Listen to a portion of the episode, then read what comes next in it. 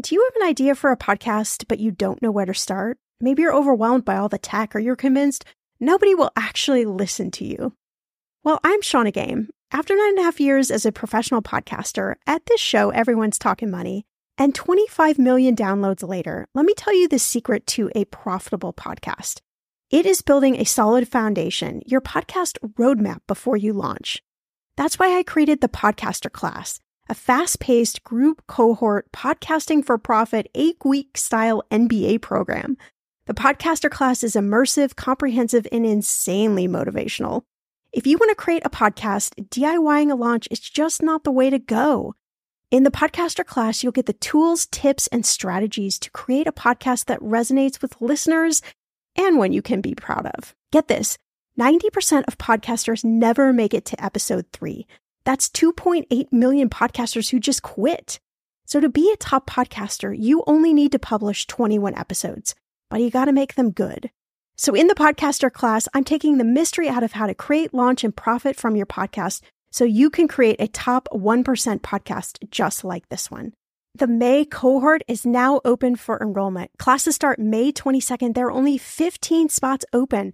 You are going to learn podcasting with me and 14 other amazing people. You can learn all the details at thepodcasterclass.com. Use code podcast when you sign up for $100 off. That's thepodcasterclass.com.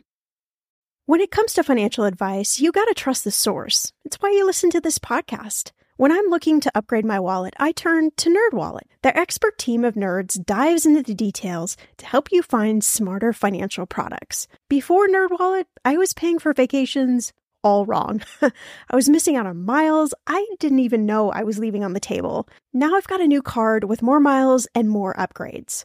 What could future you do with more travel rewards? I don't know, maybe that fancy hotel upgrade that you have always been dreaming about. Wherever you go next, make it happen with a smarter travel credit card. Don't wait to make smart financial decisions. Compare and find smarter credit cards, savings accounts, and more today at nerdwallet.com. Nerdwallet Finance smarter. As with all cards, credit is subject to lender approval and terms apply.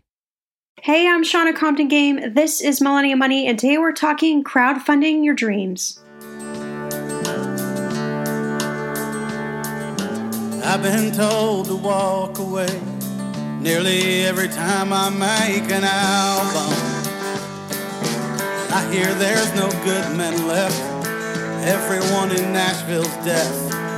Sad songs are a of all right, so the question really is you know, is crowdfunding still a very viable method for you to actually fund your dreams. And even a few years ago, you know, when Kickstarter was really starting, I mean, it was the place to be. You know, you you launched a Kickstarter campaign and you know, you got your friends and family and a bunch of people to share and follow and before you know, you actually hit your goal and, you know, bang, your dream was funded. And, you know, these days a lot of people are arguing that crowdfunding is really it's oversaturated, right? Everybody is launching something on Kickstarter or uh, a platform that's like Kickstarter and it's tough to get an audience it's tough to get your um, whatever whatever you're trying to fund on Kickstarter, it's tough to get the funds these days because everybody's like, oh yeah, Kickstarter. I know about Kickstarter, and you know I did that in the past, but you know I'm not interested in doing it that now. But today we've got two really interesting stories that we want to share with you uh, Tatiana Moroz and Austin Lucas. And both are music artists who have turned to crowdfunding to um, you know, launch projects, launch albums in really interesting ways. Tatiana is actually raising money for her tour through crowdfunding, but very uniquely, she's creating her own Bitcoin currency, the Tatiana coin. And she already uh, launched an album in which she raised money for. And so this is kind of her new venture. And she's going to talk a lot about you know the bitcoin and creating her own coin and the different process that she went through uh, to do that. I found it really fascinating. I mean bitcoin is kind of this alternate currency and you know there's a lot of been there's a lot of speculation over whether you know it was going to take off or not take off. And so it'll be really interesting to kind of hear her take on that and how she's using that platform to raise money for a tour and then uh, Austin is crowdfunding for an album, and he's also doing you know really unique things by playing in homes and really intimate venues for those people who donate and for fans. He's got a tour launching on March 10th. And so he's turned to crowdfunding to, to help him raise money for that. And you know, I think it's it's really interesting to hear stories like this because there's lots of different projects and uh, even company launches, you know, that have turned to crowdfunding. And I think, you know, raising money as an as an artist, as a musician, crowdfunding is a really interesting way to go about getting the funds because you know there's there's something really neat about interacting with the musician in a crowdfunding campaign a lot of times you know they'll go play private uh, concerts for donors or you'll get an advanced copy of the album or you get a t-shirt some swag whatever it may be. But i think it's a really interesting way to connect with an audience. Um, i was just watching show on CBS the other day, and the the singer Ed Sheeran, you probably have heard of Ed Sheeran. Um, he actually launched his whole career through MySpace. Remember MySpace, kind of back in the day? He used MySpace to actually distribute his his songs and he started making revenue he started getting quite a following and so it really wasn't until you know he got to a point in his career where he was like okay i actually have to turn to um, you know the studios the record companies so that they can help me with distribution. He didn't need their money. He didn't need their pr he didn't need any of that right? But he actually needed them for distribution to to get his albums to a much wider audience. So you know even somebody like that who has a really big following has used kind of this alternate way that wasn't crowdfunding back then but it was actually in a way right? Because people were sharing his music and people were buying his CDs and they weren't buying them through, you know, uh, Amazon or a record store or whatever it may be. I know those don't really exist anymore. So um, I hope that you really enjoy these interviews. I think it's two really interesting takes on ways that you can actually crowdfund your dreams. As like an artist here in New York, I found it to be a very difficult, kind of challenging thing to, to make a living doing music. And I was always really interested in kind of music to save the world, kind of uh, based on that 60s and 70s singer songwriter rebel spirit.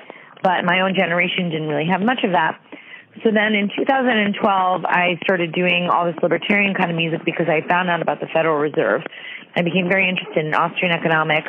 And eventually, um, in uh, August of 2012, I bought my first Bitcoins.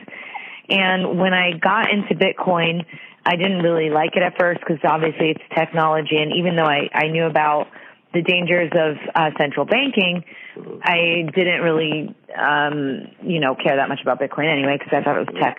Um, once I understood a little bit more about what it could do, I decided to write a Bitcoin jingle about it. And then subsequently, I got enough support from the community to create the first ever artist cryptocurrency.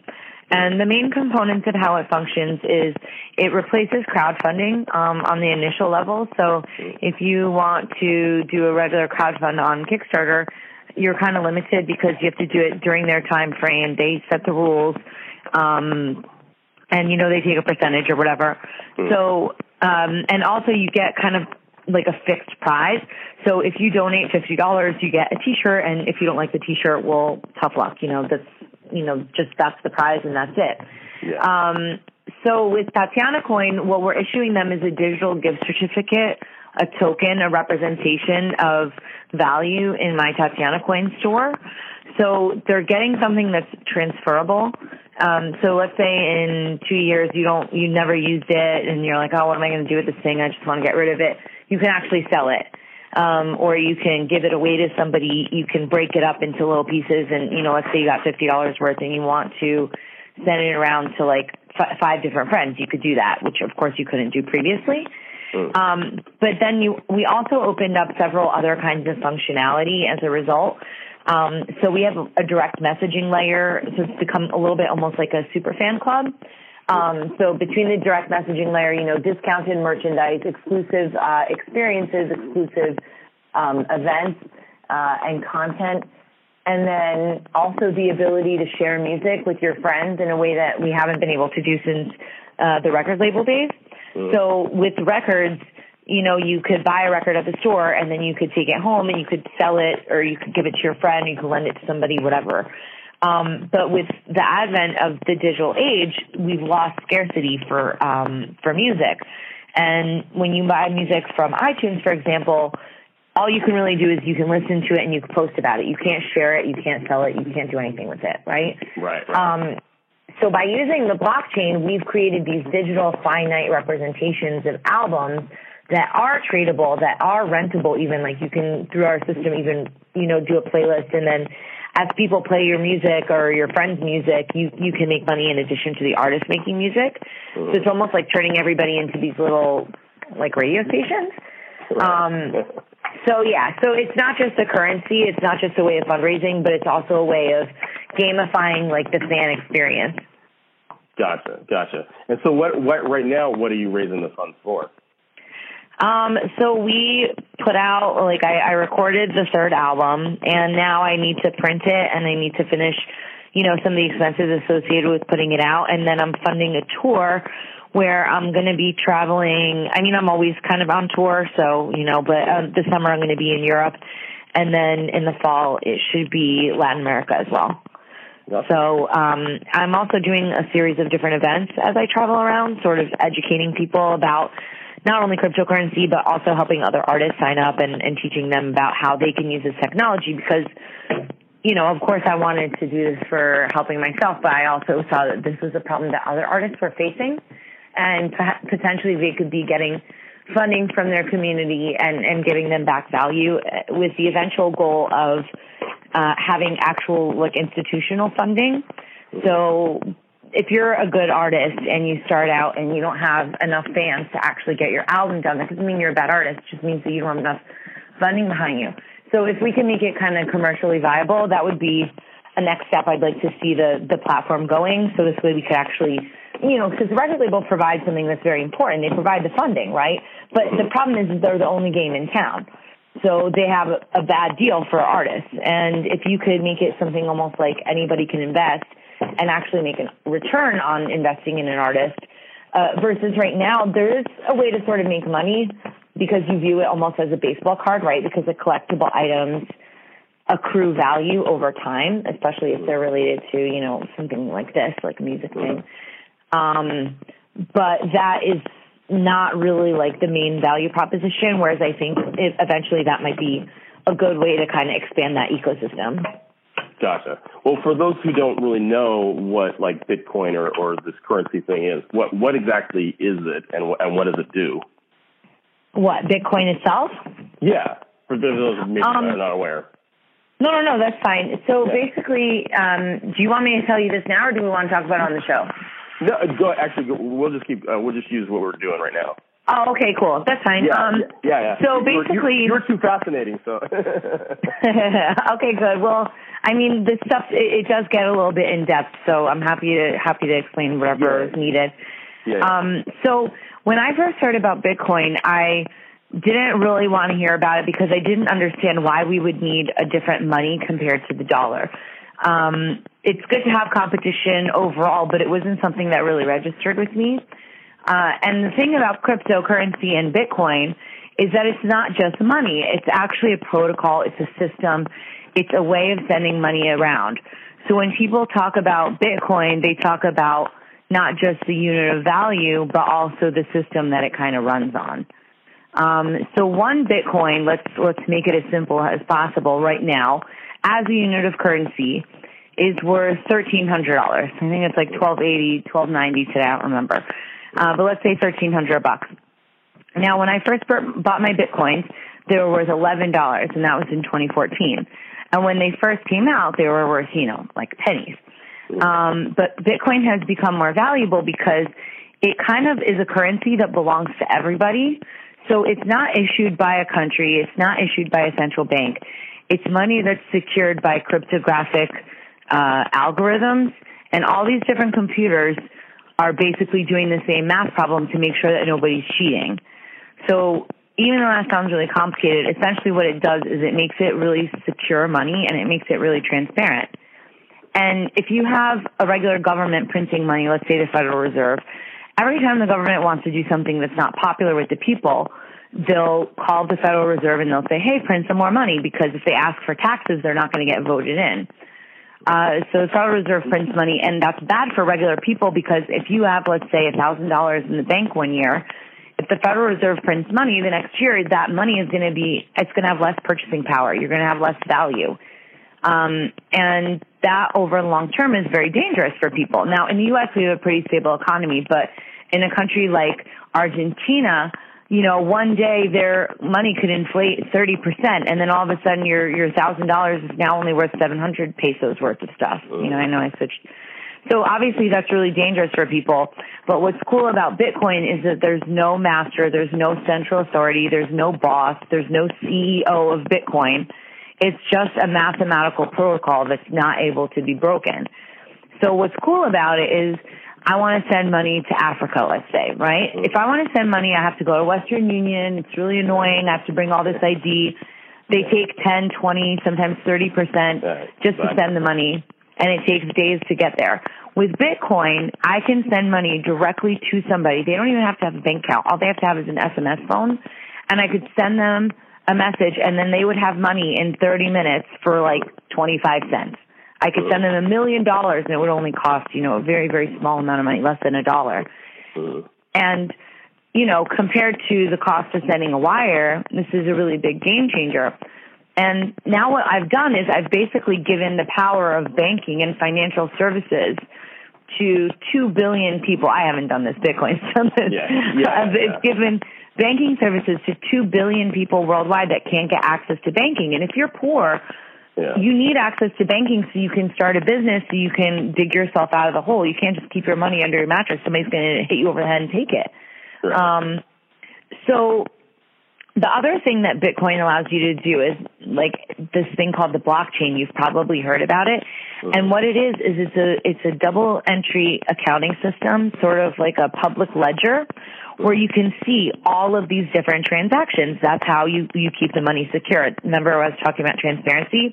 Yeah. But what you can also do is as you're putting things on this blockchain, you can also put information on there. So people can make contracts and property rights. And for example, musicians, they can register their work on this blockchain mm. and it's this place that's tamper proof. So people can't go in and mess with your information. Mm. Now, why is that important? Well, I'll give you an example. So 70% of the world people who have property, they don't have it registered anywhere. So that means that some guy can come in and say, hey, this is my land, get out of here, and kick them out because they don't have title. But if people were putting all their title on the blockchain, it would be an immutable ledger where people can store that information and nobody can mess with you and take your stuff um, without, you know, making making an adjustment to the to the blockchain where everybody will see it. Right. So these are just kind of the beginning of, of what this technology will enable. But for most people, I think using it as money is really cool and as a way to keep connected with your fans is the way that I've chosen to use it. Right. Right. Well, and for those who are maybe not familiar with your music, can you describe uh, the sound of your music? Oh yeah, sure. So my music, uh, you know, it's always hard as an artist to say, oh, what do you sound like? Yeah, exactly. But I think there's a little bit of a Ryan Adams feel to it, uh, a little bit of a Fiona Apple kind of vibe. But essentially, it's singer songwriter folk music um, that hopes to appeal to a lot of different people. Um, I was very influenced by those 60s and 70s singer songwriters. And, you know, I, I do travel around, girl with a guitar. So uh, I think people will like it though. There's people that have called it sultry um, because there's there's a bit of a blues influence Yeah. there, and and it's pretty soulful, I would say. What, well, so what do fans get out of this uh, when if they uh, if they invest in in uh, your Tatiana coin?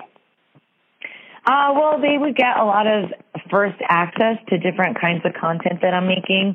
They get that messaging layer, and we're not launching the platform officially until probably April, uh, maybe a little bit sooner, but April is where we're aiming for.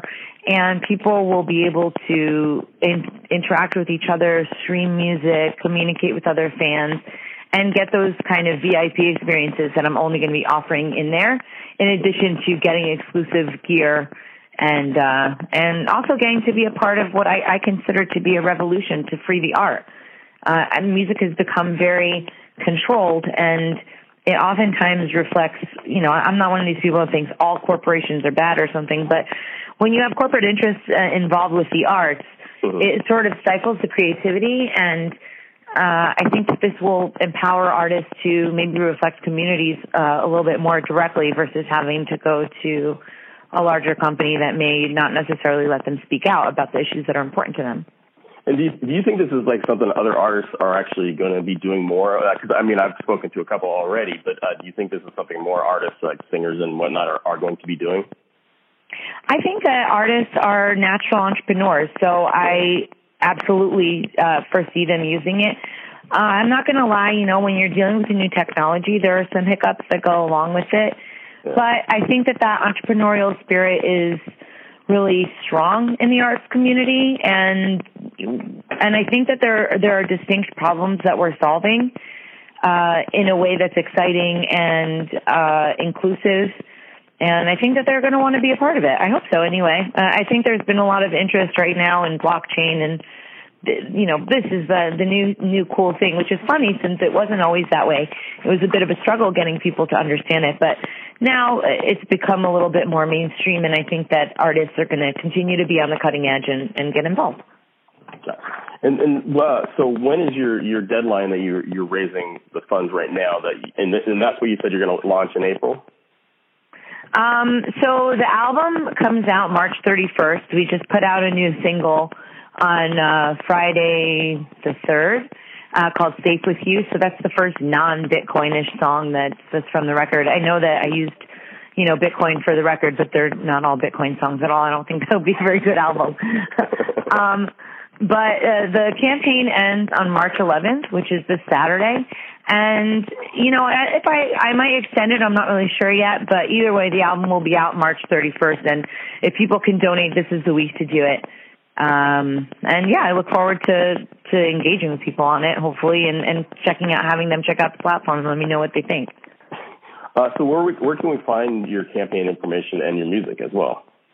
Sure. Uh, people can go to TatianaCoin.com and they can buy all my music there. There's all sorts of videos. I also have a podcast called The Tatiana Show and it's focused uh, predominantly on sort of political activism, um, social activism, and of course cryptocurrency. So people can learn about it in a way that's hopefully not threatening. Um, like I said before, I'm not the most technical person, but I think that's an advantage when doing a podcast about a new technology that people have to sort of get get used to and, and hopefully not intimidated by. All right, so now we have our chat with Austin Lucas about his crowdfunding campaign. I am looking to come into your personal space. Uh, I mean, when I say that, my, my the tour is called the House by House Tour, and the main portion of the crowdfunding is a tour of house concerts. So basically, um, I reached out to fans and I found really nice living rooms in a lot of different major markets across the United States and also uh, I'm actually adding some dates in Europe as well here pretty soon. Um, but uh, basically, I just found nice places, uh, people with nice living rooms, a lot of them with good acoustics. I'm playing actually also in some some lived-in studios as well, uh, recording studios, I should say, um, and uh, some converted churches. Uh, and it's it's basically I go to the city and I play for a very small audience of people who are donating money uh, to my crowdfunding campaign. Gotcha. And that's the tour that you're starting on March 10th? That's correct, yes. Awesome, awesome. How much have you raised uh, thus far? Uh, it's getting close to $7,000 right now. Um, this particular tour, um, I mean, the bulk of the crowdfunding campaign, I think, really starts after the internet, quote unquote, crowdfunding campaign starts. So, uh, or ends is what I mean to say. Mm-hmm. So I've got one month that I announced these these tour dates a month before um, the tour starts, and the crowdfunding campaign uh, last lasted for, will last for one month from you know the start to the finish. Um, but the thing is that I will continue the crowdfunding campaign going into the future. Like I'll have tour dates going through until June, and there will still be tickets available for the events for the ones that didn't sell out. You know, yeah. going yeah. until that time. You know, so uh, the bulk of the the crowdfunding campaign, you know, like as far as its like web presence or whatever, you know, is one month long, but the real crowdfunding campaign, this thing's going to last for four months, you know, uh, and I'll just keep on going. And, and, uh, you know, I wanted to do an un- untraditional approach. Like a lot of crowdfunding, they have like this window or wherever where they're doing it, and you know, success is gauged off of like what happens in that like kind of you know small amount of time. Uh, I wanted to provide the opportunity for fans all over the world um, who are interested in in what I do and have been for a long time, as well as new people with kind of a longer period to um, uh, know about it and to actually come in and see it. My hope is that as the tour progresses, more and more people will find out about it and therefore more people will start getting excited and maybe I'll end up adding dates in other places, you know what I mean? And I'll continue doing this thing. Um, I don't know if anybody else has ever done, you know, crowdfunding this way, but the reason why I thought about doing it this way is because I tour so much and it's really what I do best, you know. Yeah. Um, I enjoy being out there and I enjoy um, interacting with my fans and stuff. And one of the things I don't like about a normal tour where I'm playing in clubs and stuff is that I don't really get the opportunity to speak with everybody that's there. I don't get the opportunity to show them how much they really matter to me and what I do. So I decided that a house concert tour would be a really good way that I could actually, from the ground floor, get in front of these people and actually like you know hug all their necks and say thank you. Right. That is a great way to kind of get to know people. What What are some of the, the, the incentives fans get if they invest? Well, the, the first incentive is the ticket price. That you know, it's just a twenty five dollar ticket to come to one of the shows, and with the ticket, you get to see the show, and you also get a download of two records. So the one record is the new album that I'm recording in May. When it's finished, you'll get a digital download of that record. But also, the night after you go to the show, the next day, you'll get a copy of the show that you were at. So I've got a condenser microphone, and I'm recording the room at every single show that I play. And these are all shows that have no PA. It's just my voice and my guitar standing in a room with, you know, uh, with the people that came to the show, and um, I record the entire concert and then I upload it to you know uh, to Dropbox and I send it to all of the people who are at the show. So when you come to a show, twenty five dollars gets you two albums and a ticket to the show. Gotcha. Uh, yeah. Why why do you think crowdfunding for any other program uh, for artists these days to raise capital for their projects is so important? Um, you know, I think that you know that's a good question. Uh, the day and age where artists are um, out of touch or out of reach, you know, yeah. is is sort of coming to a close. Mm-hmm. You know, um, you know nowadays all people who um, produce music or who act or who you know are visual artists you know any of these mediums a lot of the time these people come into your homes in, in some way or another you know um, via you know digital media via the internet. And um, you know i think that that's made it so that you don't really have the same uh, you don't put the same monetary value on the art that they create. Um, and when that's the case it can be really difficult to make you know a living off of just people buying your record or whatever else it is that you do. Um, you kind of have to like really engage them and you know like and get people involved and make them feel like they're really a part of what you do you know? Yeah. and the truth is is that you know fans have always been a part of what artists do you know? Um, really important to me you know I, anybody who you know doesn't adore their fans uh, and you know lives off of the interest of their fans i don't know what to tell you. Those people are probably really awful human beings you know um, i don't want to speculate further um, but i will say that for myself you know every single person that you know cares about what i do is absolutely vital to me and the the what i think what we're seeing now is that artists really have to like you know get out there and show their appreciation to their fans in a way that they didn't used to have to because there was that cushion and there was that sort of barrier and that barrier is breaking down you know and um, i think for somebody like me, it's very comfortable because I've never particularly felt like being. I, I never felt comfortable being put on a, on a pedestal. You know, Right. um, it gives me the opportunity to be a real person around those people.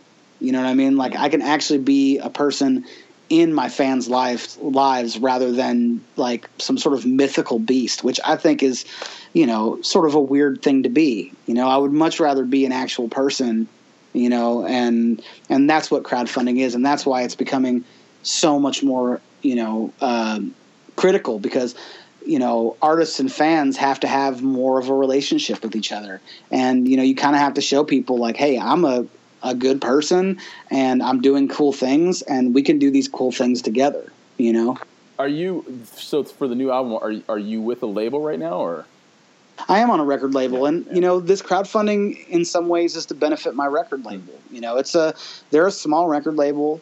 They put out great artists. Uh, they don't have a lot of uh, finances. You know, I mean they're they they have some money, uh, which they invest into artists, but they don't have a huge amount of money. And certainly, I've been one of the artists that they've invested most heavily in over the years. You know, and I I, I kind of wanted to be able to help them along the way. You know, rather than um, them investing a smaller amount of money and getting less of a return, I wanted to be able to show up and be like, "Hey, I've got, I can meet you halfway here," you know, and we can do something bigger as opposed to like operating always on the smaller scale that we do. right? Well, for so, for those fans who've not uh, uh, heard your music, uh, can you describe your music? Um, I mean, it's American music. Uh, I consider myself to be a country singer in a lot of ways. Uh, I'm probably not at all what you consider to be a country music singer, the way that a lot of other people consider, you know, or what they think of in their mind as a country music singer. Um, yes, I've got a twangy voice and stuff like that. Um, I don't sing about uh, hanging out on tailgates, um, and I don't sing about, um, you know, um, getting the party started or nothing like that. I mean, I tell real stories, a lot of them uh, heartbreaking, a lot of them from my own personal experience. Uh, you know, um, that's what I do is, um, you know, sing songs that are true. You know, um, and that is what's always attracted me to uh, the country music that I like. You know, it's why I was always attracted to folk music and country music and bluegrass uh, and to you know um, punk and hardcore. It's all reality based. It's all about real things. Right. You know, um, and uh, so that's what I do. Well, I, I think it's a really interesting thing that you're doing too with the, the living room and the really intimate set, setting and stuff like that. So, where can we find your crowdfunding info, uh, and and where can we check out your music as well? Uh, you can find all my crowdfunding info on my website, austinlucas.com. Uh, yeah, you just go in there and there's a crowdfunding link. And uh, there's also, if you go and check out, if you click on shows, there's all the individual shows. You can click on the ticket link at whatever show is in your city and follow it to, to get tickets for a show. Been a year on the road, falling apart at the seams. I just wanna be home, but I can't even sleep to dream. It would be really fine if I had